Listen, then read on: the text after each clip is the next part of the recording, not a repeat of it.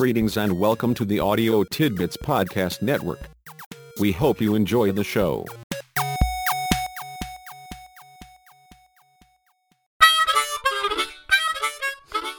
Welcome to the Leadership Shop Podcast. I'm James, your guide and the keeper of leadership tidbits selected just for you. Give this one a try.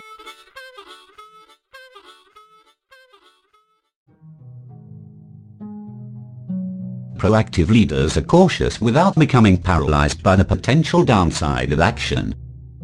They pursue their goals continuously but incrementally, testing and then evaluating progress toward the goal. This approach assures movement toward the goal without exposing the organization to unnecessary and avoidable jeopardy. They do not play it safe but do play it cautiously. Proactive leaders focus most of their time and energy on organizational stability and goal attainment. They minimize time and energy absorbed by worrying about unlikely contingencies and maintaining the status quo. Proactive leaders make decisions and take action thoughtfully but quickly. They do not delay or postpone decisions or actions, try to avoid or defer doing what needs done, and they do not hesitate or proceed reluctantly. Their actions and reactions are not impulsive or ill-considered. They are instead decisive and timely. Proactive leaders do not shirk or avoid responsibility and have little tolerance for people who do. They are committed to the welfare of the organization and to its mission. From the perspective of personal responsibility, they do everything they have agreed to do to the best of their ability and accept additional responsibility to the extent necessary to assure the organization's success they may decide they're unwilling or unable to continue accepting the responsibilities they have agreed to accept. In that event, they will be upfront about their decision and in the meantime they will do what they have agreed to do at the highest level of which they are capable. The organization always gets their best effort. Proactive leaders take calculated risks and carefully considered chances with hard resources such as capital and soft resources such as political support. Before taking such risks they first determine the cost to the organization of paying the hard or soft resource bill if their action is unsuccessful. Next they determine the extent of total organizational resource reduction that could result from having to pay that bill. How much worse off would the organization be if the bill is paid? That is, X, or the downside cost of action, Y, or the upside benefit of action is similarly calculated in terms of the level of increase in total hard and soft resources if the action is successful. Action then gambles X against the possibility of Y. Two additional factors are then considered, the likelihood of getting Y, and how much the value of Y exceeds the value of X. They do not gamble a lot to only gain a little.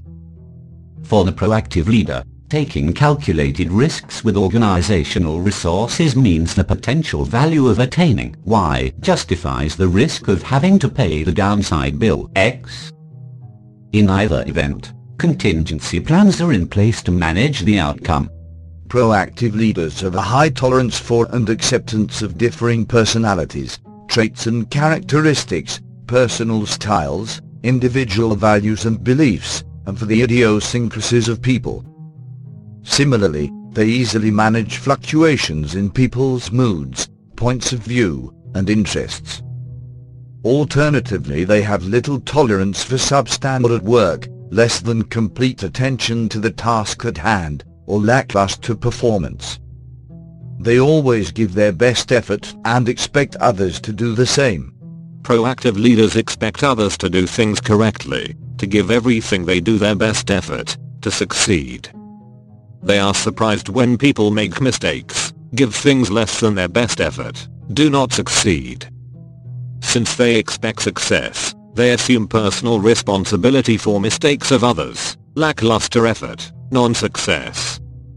Their first take on the situation is they haven't been smart enough or skilled enough to effectuate the right outcome. They then work with the person to identify the deficiencies, to modify their personal performance so they better facilitate the person's success. Of course the proactive leader occasionally determines a specific person either can't or won't perform as expected no matter what is done but typically, the proactive leader assumes shared responsibility for assuring the success of others. Proactive leaders accept people as is. Their goal isn't to change anyone. Rather they focus on encouraging and facilitating in ways enabling each person to achieve optimal performance within the context of their skills, abilities, and interests. Concurrently they expect people to expand and improve their capacities and are ready to help however they can within the resources and constraints of the organization. People are not expected to change but are expected to grow and develop as organizational participants. Proactive leaders are not stingy with praise, nor are they lavish with it. They are quick to recognize and acknowledge the successes and accomplishments of others, but do not confuse praise with simple good manners please and thank you and noting someone did a good job or was helpful are not examples of praise. They are rather merely examples of good manners and are integral to the proactive leader's habitual deportment. Alternatively praise is an intentional and thoughtful action which privately or publicly acknowledges and commends excellence. Proactive leaders reserve praise for exceptional or extraordinary performance never missing an opportunity to praise when individual or group performance meets that standard. Proactive leaders understand holding people responsible and accountable on the one hand and blaming and accusing them on the other are not the same. Holding someone responsible is a performance standard. Holding them accountable is a performance expectation. Alternatively blaming and accusing imply negative opinions and perceptions of the individual to blame someone or accuse them represents a pejorative assessment of them. Blaming and accusing are always subjective and personal, while responsibility and accountability are performance elements that can be objectively evaluated and if necessary adjusted. Since the individual or group are accountable for their performance the level of responsibility extended to them may be increased or decreased depending on their performance to blame or accuse are counterproductive and incompatible with proactive leadership. Holding people responsible and accountable are key elements in the proactive leader's approach with people. It starts with holding himself or herself responsible and accountable and then simply extending the principle to everyone else in the organization. Proactive leaders resist the temptation to either focus on what is not going well or on what is. It may be a function of human nature to attend mostly to the negative or to the positive depending on one's personality. Proactive leaders understand this is not a simple matter of choice or personal preference. The key to success is seeing neither focusing on the positive nor on the negative is advisable.